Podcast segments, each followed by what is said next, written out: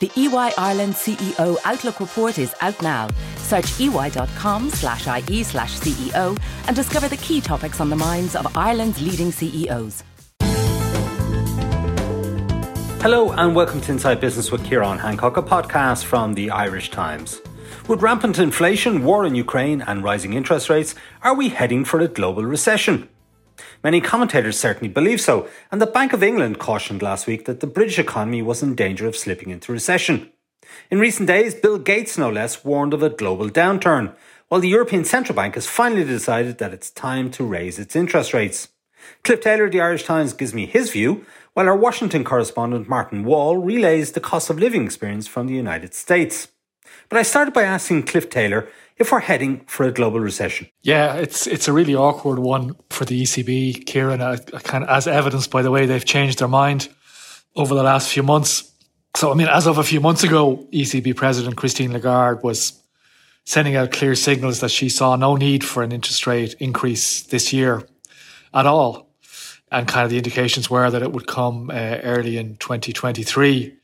But the huge increase in the rate of inflation partly due to the war in Ukraine, although it had been underway before that as well, has gradually forced the ECB to change tack. Also, partly influenced by what you're talking about there, the Bank of England have started to increase rates. And the US Federal Reserve, of course, have increased as well and signaled very strongly that further rises are to come. So, in the last few days, I think it's now certain uh, that the ECB is going to make its first move in uh, in July and that the plan is that there's likely to be a series then of further interest rate increases uh, over the balance of the year. Now, the tricky bit for the ECB here, of course, is that the European economy is going to suffer from the war in Ukraine. Consumer and business confidence is already, you know, quite dodgy on the ropes in some in, in some economies. There are worrying signs of, uh, you know, the consumers are, are being affected by the increase in cost of living. Their spending plans are down, business investment plans are down. So the problem for the ECB is that in the second half of this year, they could be trying to push up interest rates when the economy is slowing. And of course, higher interest rates will slow the economy even more. So politically, technically, economically, whatever way you want to look at it, this is an awkward one for the ECB. Uh, I think it still leaves some uncertainty there for Irish borrowers in terms of what rates are going to increase and when. There's no doubt that we're looking at an increase in interest rates uh, now. Uh, that there's no question about that and that the period of kind of zero rates is over. But just exactly where we're going now, I, I think is still is still open to question. Uh, you know, following that July increase and probably uh, probably a couple more in the in the second half of this year in the autumn, which I think are pretty much nailed on now. So, uh, I mean, you know, what uh, kind of increase is, is likely um, this year, Cliff? And what will it mean for consumers? You know, typically on the average mortgage, what's it going to mean? A lot of mortgages now, of course, are fixed. So there won't be an initial hit for most mortgage holders, I guess, in the Irish market. If you're on variable, that's a different situation. But what's what's your assessment of what the increases might be and how many this year? Yeah, it's a tricky one, but I think insofar as we can we can look at it, I, I, the first thing that the ECB is going to move is, is what's called its deposit rate. And that's the rate uh, that it, it pays banks for, for, for leaving money overnight with the with, with the ECB. Uh, and it moved that into uh, into negative territory uh, over the last few years in, in a bid to try and get banks lending. So, you know, it costs banks now to leave money with the ECB. So there's an incentive for them to lend. That's now at minus 0.5%. So I think the indications that the markets are working on now is that that rate is going to move into positive territory by the end of this year. So it might be, say, quarter of a percent by the end of the year, half percent uh, maximum. Now that's going to start influencing the interest rate market, if you like. Already we've seen some lenders starting to nudge up their fixed income rates, their offers for new borrowers. So the ICS have, have nudged up their rates and Avant have nudged up their rates for new borrowers as well. So I think the first people that are going to be affected by this are, are, are new borrowers. I, I think the second group that are going to be affected are those on, uh, on, on variable mortgage rates at the moment, or those who are coming off fixed rates, if you like, and, and looking for their for their next move in the market. Because I think the normal variable rates will start to increase as the ECB increases the deposit rate and as the whole general interest rate environment edges up over the rest of the year. The one that's hard to call is tracker rates. Tracker rates are tied to another ECB rate, which is called the refinancing rate. And it's not at all clear that that rate's going to go up in July. It may do. The indications up to now were that an increase in the refinancing rate would probably follow slightly later in the process. So, in other words, the ECB would increase the deposit rate first and then follow with the refinancing rate increase. Insofar as one, one can read between the lines and what senior ECB figures are saying, that still seems to be the plan. So, perhaps that rate might start to go up in the autumn, and that's when we might see tracker rates, um, people on existing tracker rates start to move up. But it's a tight call as to when and how quickly that will move.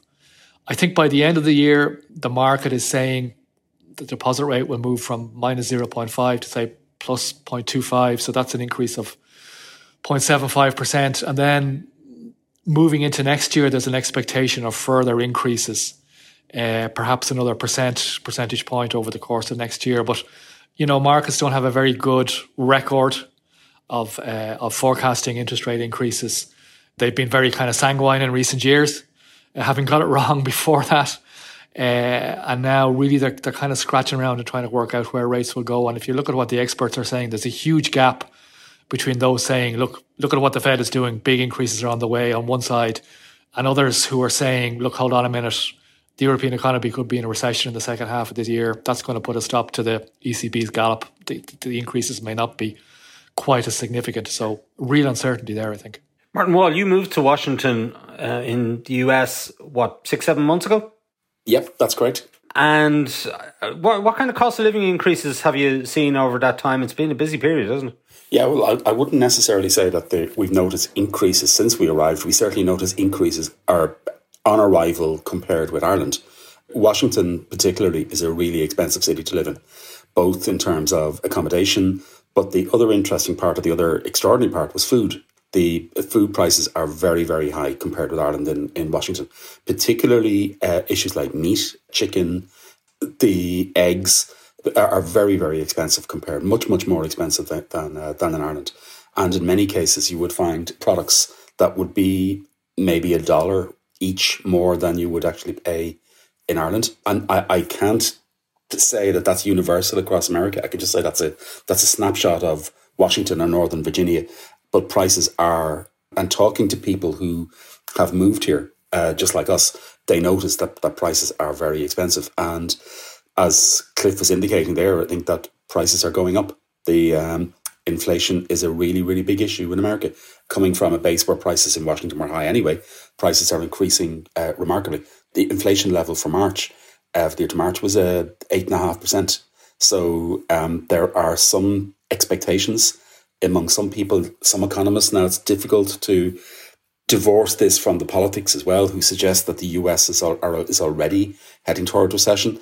Some say it's in recession, others say it's heading toward recession. But either way, there is a um, inflation is a big issue, and President Joe Biden knows that inflation is the issue that could kill the Democrats come elections. There are very big and very important elections taking place here in November, and that if the the Democrats, President President Biden's uh, party, currently run uh, Congress. They control both houses of Congress, and they could lose both. And if they do, the biggest threat coming into the election is inflation.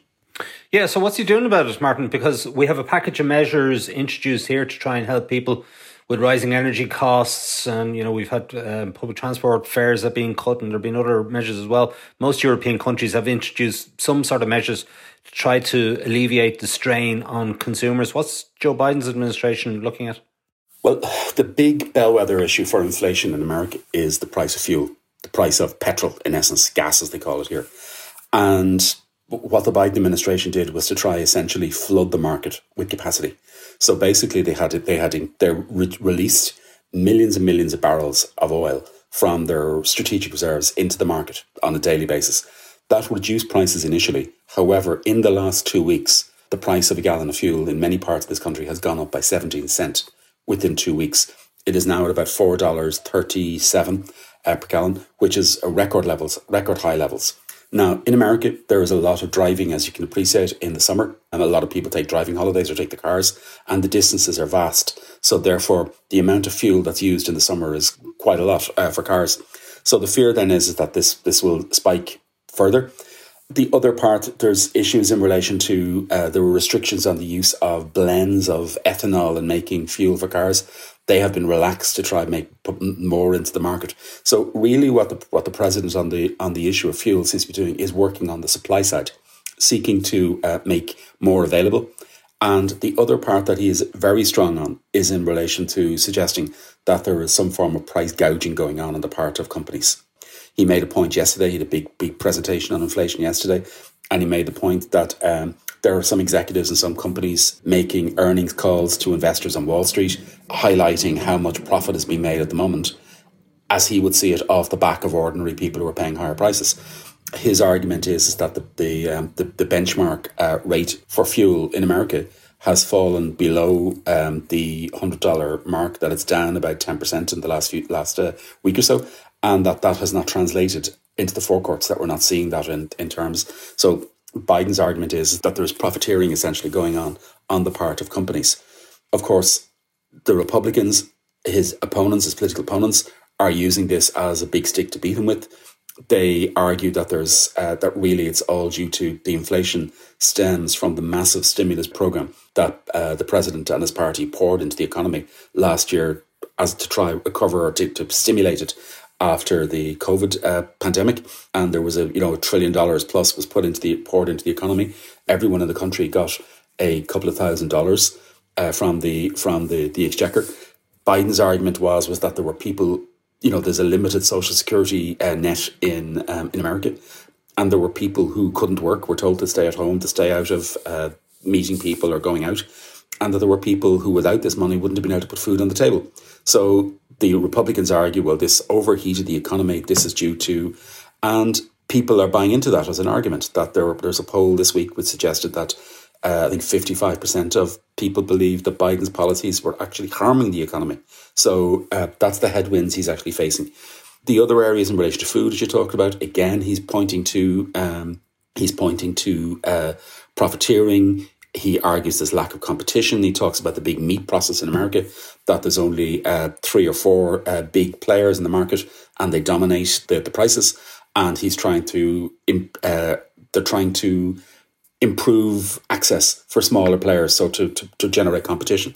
As he, uh, Biden has a, a, a, a, a, motto essentially that he, that he says quite regularly that uh, capitalism without competition is exploitation. So it's very much on the supply side rather than on the way that is being uh, being carried out in Europe. Yeah, and we see there's problems with baby formula as well, which Abbott's plant in Cootehill uh, seems to be uh, being out with a huge number of, uh, uh, or a lot of exports now going from Cootehill and Cavan um, uh, to the United States to help out with this shortage, which was from an issue with an Abbott plant in the US and tins of of baby milk powder are going for $120. That's correct. There, there's a number of different elements to this, which is creating essentially a perfect storm. And as with most things in, in probably not only in America, but in Ireland as well, that when there's a big problem, people blame the government. So Joe Biden is being blamed now for the lack of uh, baby milk formula in uh, in stores. But it is a big problem, um, particularly Abbott, the company, nutrition company, is a really big player in the market, in that particular market. And it also has contracts with the state in relation to providing this particular product for low income families. They have an exclusivity or nearly exclusive, exclusive um, arrangement. So basically, uh, the plant, a big plant, was shut down. There was a regulatory issues in relation to it, and supply has dwindled. So, as you say, there are particular types of formula that some particular mothers need for their for their babies, and they can't get it. And as you say, there are people, this being the home of capitalism, there are people auctioning supplies that they actually have. And we have seen uh, reports of um, tins of baby milk formula going for $115 on eBay. And then to the rescue are the come the, the good people of Cootehill. That Abbott has a plant in um, in Cavan, as you say, and there are reports here that I don't think um, Abbott may necessarily have confirmed this in Ireland. There are reports here that they've increased by fifty percent the um, the level of exports to the to the United States. So that would presumably presuppose that either Abbott in Ireland are increasing their um, their, their, capacity uh, for uh, production, or else they're scaling back on exports elsewhere because what it appeared to be was that the, the product produced in Ireland was generally destined for other markets, maybe Asia or, other, or elsewhere, but it is being certainly redirected towards um, towards America to try, and there are flights with product arriving daily with a view to try deal with this problem. But it is a problem. It's being raised in the media. It's being raised in at the White House and the federal the, the Food and Drugs Administration, which basically regulates uh, food products, um, has uh, issued a statement yesterday on it. So it's an issue that the president and his people are acutely aware it uh, could become a political problem if it's not addressed. But there are moves, um, as I say, largely to try deal with the regulatory problem in the plant in Pennsylvania, but also to generate um, more capacity in the market, which is where um, the Irish exports from Cavan are coming into play. With increasing pressures, Ireland CEOs are working hard to navigate the rapidly evolving business landscape. The EY Ireland CEO Outlook report takes a deeper dive into the topics that are on the minds of Irish CEOs at the moment, and importantly, the issues that leaders should be paying attention to. Discover the key actions to consider as you seek to reshape the future of your organisation at ey.com slash ie slash CEO. Cliff, let's talk about the Irish economy. The government has trimmed its forecast for this year, but the economy is still growing, and most commentators uh, still expect it to grow this year. So, what are the signals we should be looking for that uh, might tell us that things are going south for the Irish economy? Uh, we know that inflation is rising. Obviously, I think it was um, it's it's running well over six percent uh, at, at, the moment. Um, but what are the other signals we should be looking at, at that'll indicate to us um, that we're heading for a recession. Yeah, the interesting one, I suppose, the interesting ones in the last few weeks have been the confidence indicators. So, consumer confidence and business confidence, the various indicators that come out have been quite weak. Now, I suppose the interesting thing is that they were also quite weak in the early days of the pandemic. And indeed, industrial production fell off a bit, and then suddenly everything revived again. And the extent of growth in 2021 has, you know, taken everyone by surprise.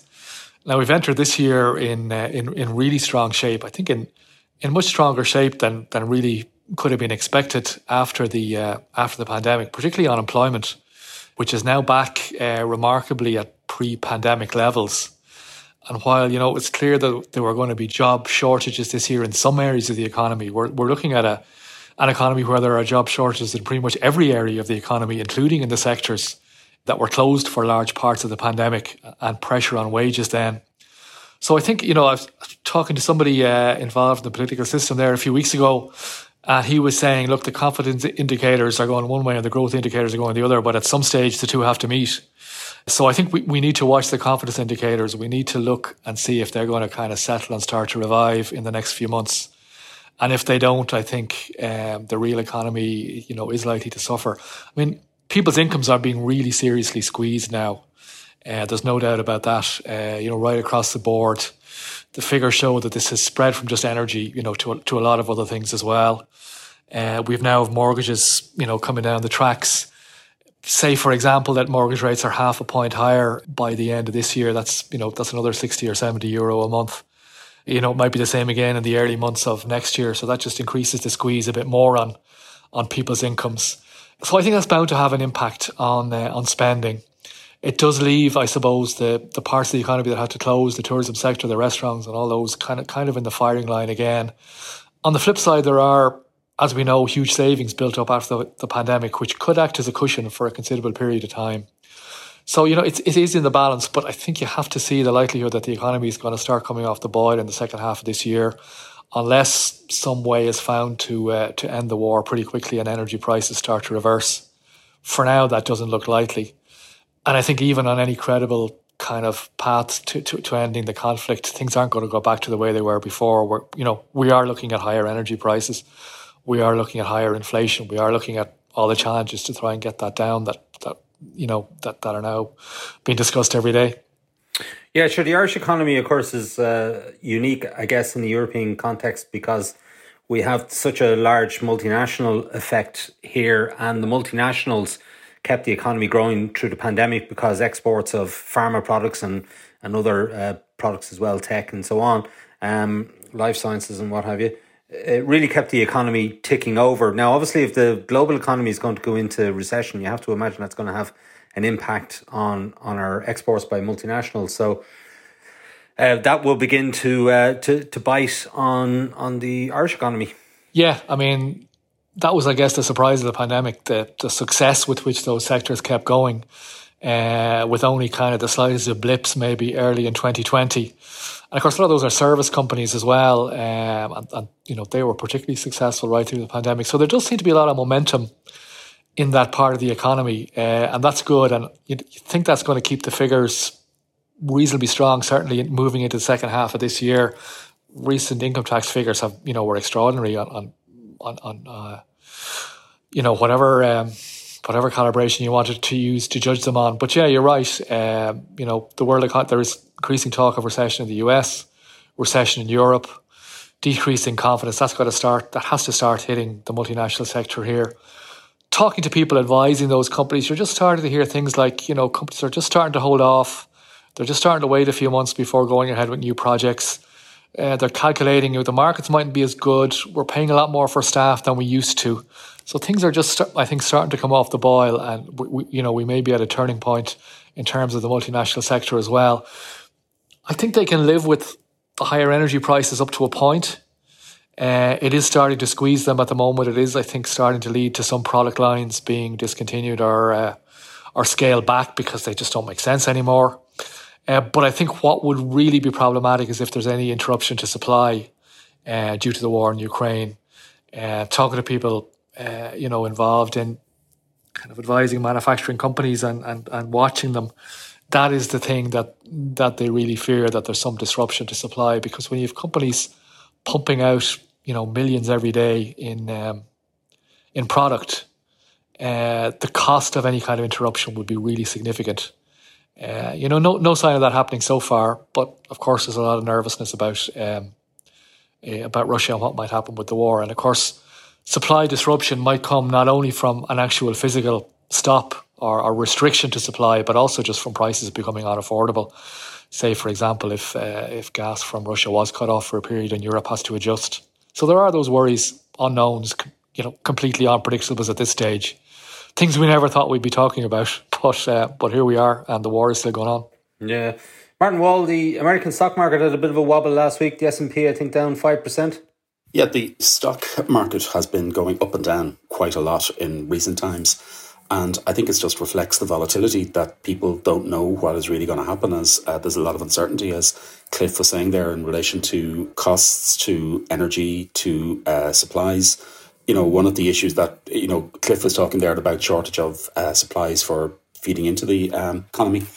The president here maintained that last year, one third of the of, of inflation in America was due to um, cars, basically increases in cars, and that was particularly li- linked to a shortage of computer chips.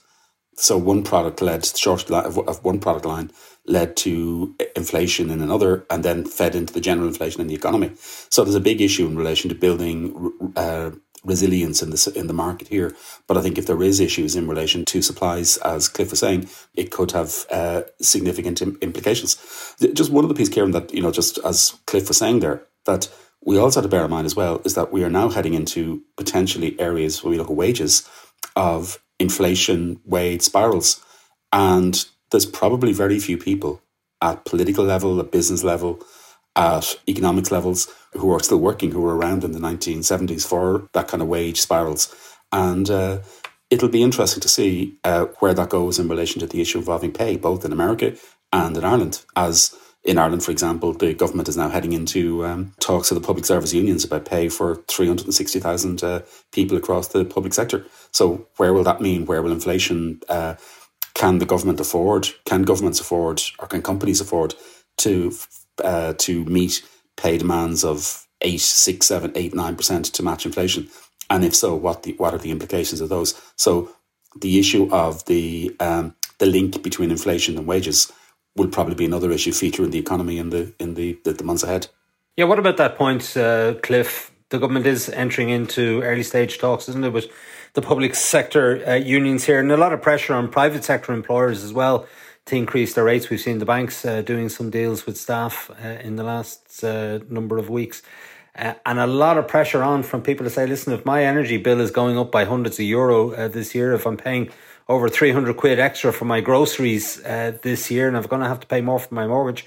I'm going to need to earn more money. So you're going to have to give me a substantial pay increase. Yeah, I think uh, it's inevitable that wages are going to start uh, start drifting drifting higher. We saw it last year, starting up due to the pressure in the jobs market. Um, there are shortages in, in so many sectors now that I think in a lot of areas employees have the whip hand or have a strong position to play from.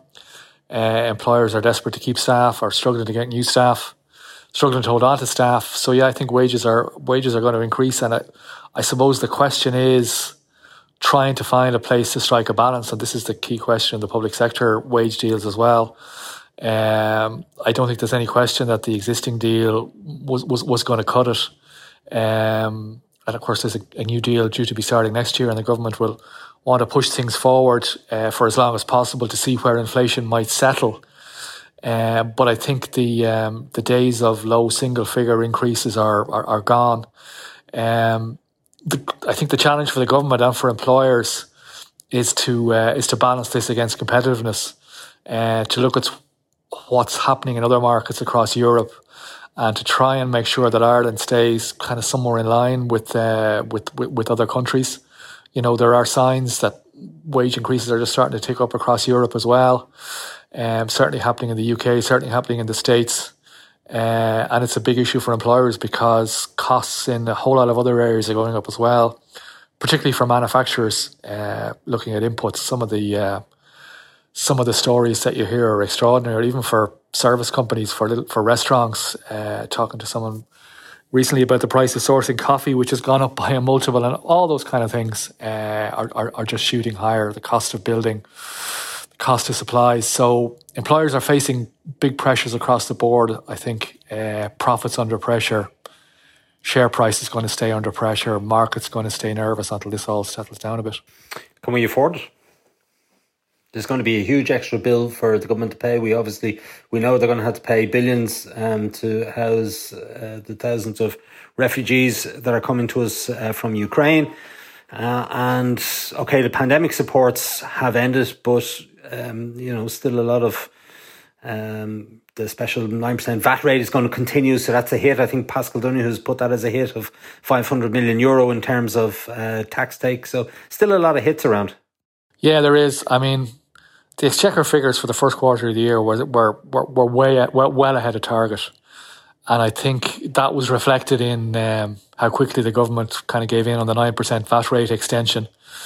Uh, but I think it was significant that they extended it just to February of next year. Um, and, you know, I think that's probably reflects the thinking by the by the spending and economic ministers that the numbers are going to be okay for this year. That the momentum of tax revenues is so strong, um, and and there is money kind of behind the uh, behind the sofa in uh, various reserve funds that can be deployed. Uh, that the numbers for this year are going to be okay. But you're right. There's a lot of a lot of numbers now, a lot of extra costs adding up, uh, and, and a lot of potential. I think question marks over revenue in various areas. So it could tighten considerably next year. I think, and I think it would be really interesting to see in October where we are uh, coming up to budget time in terms of uh, the budget sums, the outlook for next year. Uh, we keep our fingers crossed that the um, corporate tax the gift that keeps on giving uh, keeps going. But one of these years, uh, it's going to let us down. Uh, maybe not by collapsing, but just not by increasing exponentially as it has been doing. So um, I think this year will be okay, per- public finance wise. I think there's a lot of leeway there, but I think it could turn fairly quickly moving into next year. And we've seen, you know, over history how quickly the public finance picture can can can turn in Ireland if uh, if there's a kind of relatively small, in the overall scheme of things, pressures on spending and, and, and hits to revenue. Yeah, we saw last week latest accounts for the main Apple subsidiary in Ireland indicating that it paid corporate tax of eight and a half billion. Yeah, I mean, the uh, the yeah the um, the tax take of the big players is uh, is incredible, and um, our reliance on a few of those players is just growing all the time. Um, taking an optimistic view, the fact that they've moved a lot of their intellectual property assets here, you would hope might anchor some of those um, tax revenues kind of over a medium term kind of outlook, the next four or five years. Um, a lot of the income deriving from those has been protected by tax shelters and and and uh, you know in their early years, but those allowances will run out, and you hope increases there might kind of make up for any kind of fall off elsewhere in corporate tax revenue. So there is a possibility that corporate tax revenues will hang in here, uh, despite OECD deals, despite everything. But you know we have an increasing number of our eggs in that basket now, and an increasing number not only reliant on whatever finally comes out of the OECD deal, but also on the the fortunes of you know five, six, seven really big companies. Um, you know whether the new iPhone sells, how Facebook does, um, who knows. Yeah, Martin. Before we go, can I just ask you about the Northern Ireland Protocol? We had assembly elections in Northern Ireland last week. Uh, Sinn Féin coming out as the uh, party with the largest number of seats for the first time, so they have the right to appoint a first minister. But a question over whether an executive will be formed because the DUP um, obviously very concerned about uh, the Northern Ireland Protocol and Britain and the EU having discussions about the Northern Ireland Protocol. How engaged is the administration in the US on this issue? It's a very important issue, obviously, for Ireland. Well, it's not the biggest item on the news agenda in America. However, within the administration, it is very important. Everybody knows that the president is engaged in this issue. Everybody knows he considers it to be important. Therefore, there's a lot of lobbying going on for his particular ear on this particular issue. Uh, this week in America, and uh, there are a there are a couple of ministerial visits. Uh, Lord Frost, the former nego- the former British chief negotiator on the Brexit deal, is speaking at the Conservative Heritage Foundation uh, think tank tomorrow on it. Uh, there are reports uh, last night in British media that a t- they, that Whitehall had sent a team of a diplomatic team to Washington this week to brief uh, American politicians on what they were on what their thinking is regarding this idea of introducing domestic legislation to override the protocol. Uh, the, there was a kickback in, uh, immediately from the Irish American lobby. Uh, two prominent Irish American politicians last night wrote a letter directly to Liz Truss, the British Foreign Secretary, saying basically that any move down this road would undermine the Good Friday Agreement and would uh, could lead to could threaten the peace in Northern Ireland. So I think there's uh, the fact that the British authorities are devoting energies and sending diplomatic teams and sending ministers to Washington shows how they view the importance of the Washington angle of this whole story. So, and they they do know that the issue of the uh, the the president and his interest in that area is is is quite high. And in the background, there is the issue of a potential trade deal between the UK and America, and whether that would be facilitated over uh, the in the immediate term if there is any threat to the Good Friday Agreement. The the Speaker of the House of uh, Representatives, Nancy Pelosi, the Irish American lobby in Congress, including uh, Richard Neal, who chairs the Ways and Means Committee, through which any trade deal has to pass, have absolutely ruled out that there will be any trade deal in the event of um, a threat to the Good Friday Agreement. So the issue really is is that um, have the the are the British prepared to roll the dice, risk the trade deal? They may have priced in that there is no prospect of a trade deal uh, this side of the November elections anyway. But even if the Republicans take control in November, the president will be there for the next um, three years anyway, until January, at least until January 2024. So um, there's a uh, sorry January 2025. So it uh, it remains to be seen, but it is a very very big issue, and will get will be a, a big issue um, behind the scenes in diplomatic and political circles. I imagine over the next couple of weeks. Cliff, what's your read on it? Uh, we'll maybe finish on this uh, point. Negotiations taking place between the European Union uh, and the UK. Hard to believe we're still talking about Brexit uh, all these years on from the actual vote, but there you go. The Irish Sea border um, situation is, is, still rumbling on. There's a few years of it yet, I'm afraid, Ciarán, to come, I fear. Uh, yeah, there's real concern in Dublin. Um, a real feeling kind of picked up over the last couple of days uh, that London, that the Johnson government has decided to go for this, despite the risks uh, and the obvious ones that Martin outlined. It's kind of hard to see where they're coming from here, but um, it obviously will be some time before any legislation that's published, any domestic legislation will go through um, go through the process in the UK. Uh, and would it be passed and uh, in what form would it be passed, etc., etc. And in that window, you know, you could be looking at a, a summer of bickering between the EU and the UK, with the EU threatening to uh, to end the uh, end the withdrawal trade deal, uh, perhaps to impose some tariffs on uh, on UK exports as a result of that. and the UK shouting that you know it's it's unreasonable the, the controls on, on goods coming from the coming from Britain into Northern Ireland. So a lot of concern in, in Dublin about this, uh, about the political implications in Northern Ireland in particular, the prospects for the Assembly, uh, you know, the longer term position of where and when and if this whole thing is going to settle.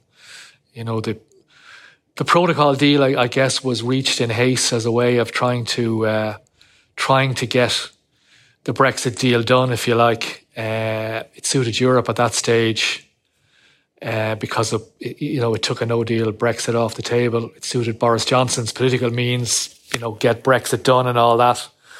But what was left hanging at that stage was that none of the details were worked out, uh, and I think the risks of that strategy uh, are now are now laid bare, if you like. Uh, and unfortunately, the UK is, despite having signed up to the deal, uh, are now arguing that they did something else back then and that it was always up for negotiation, where I think it was clear that while the details were up for negotiation, that the, the principles weren't. All right, very good. We'll see how that plays out. Cliff Taylor and Martin Wall, thank you for joining us. Okay, that's it for this week from Inside Business. My thanks to Cliff Taylor and Martin Wall for joining me on the show. This episode was produced by Jennifer Ryan with JJ Vernon on sound. Thanks also to our sponsor EY for its continued support. Remember, you can get the latest business news straight into your inbox by signing up to our Business Today email at irishtimes.com. And you can also follow the Irish Times business feed on Twitter, LinkedIn, and Facebook each day. I'm Ciarán Hancock. Until next time, take care.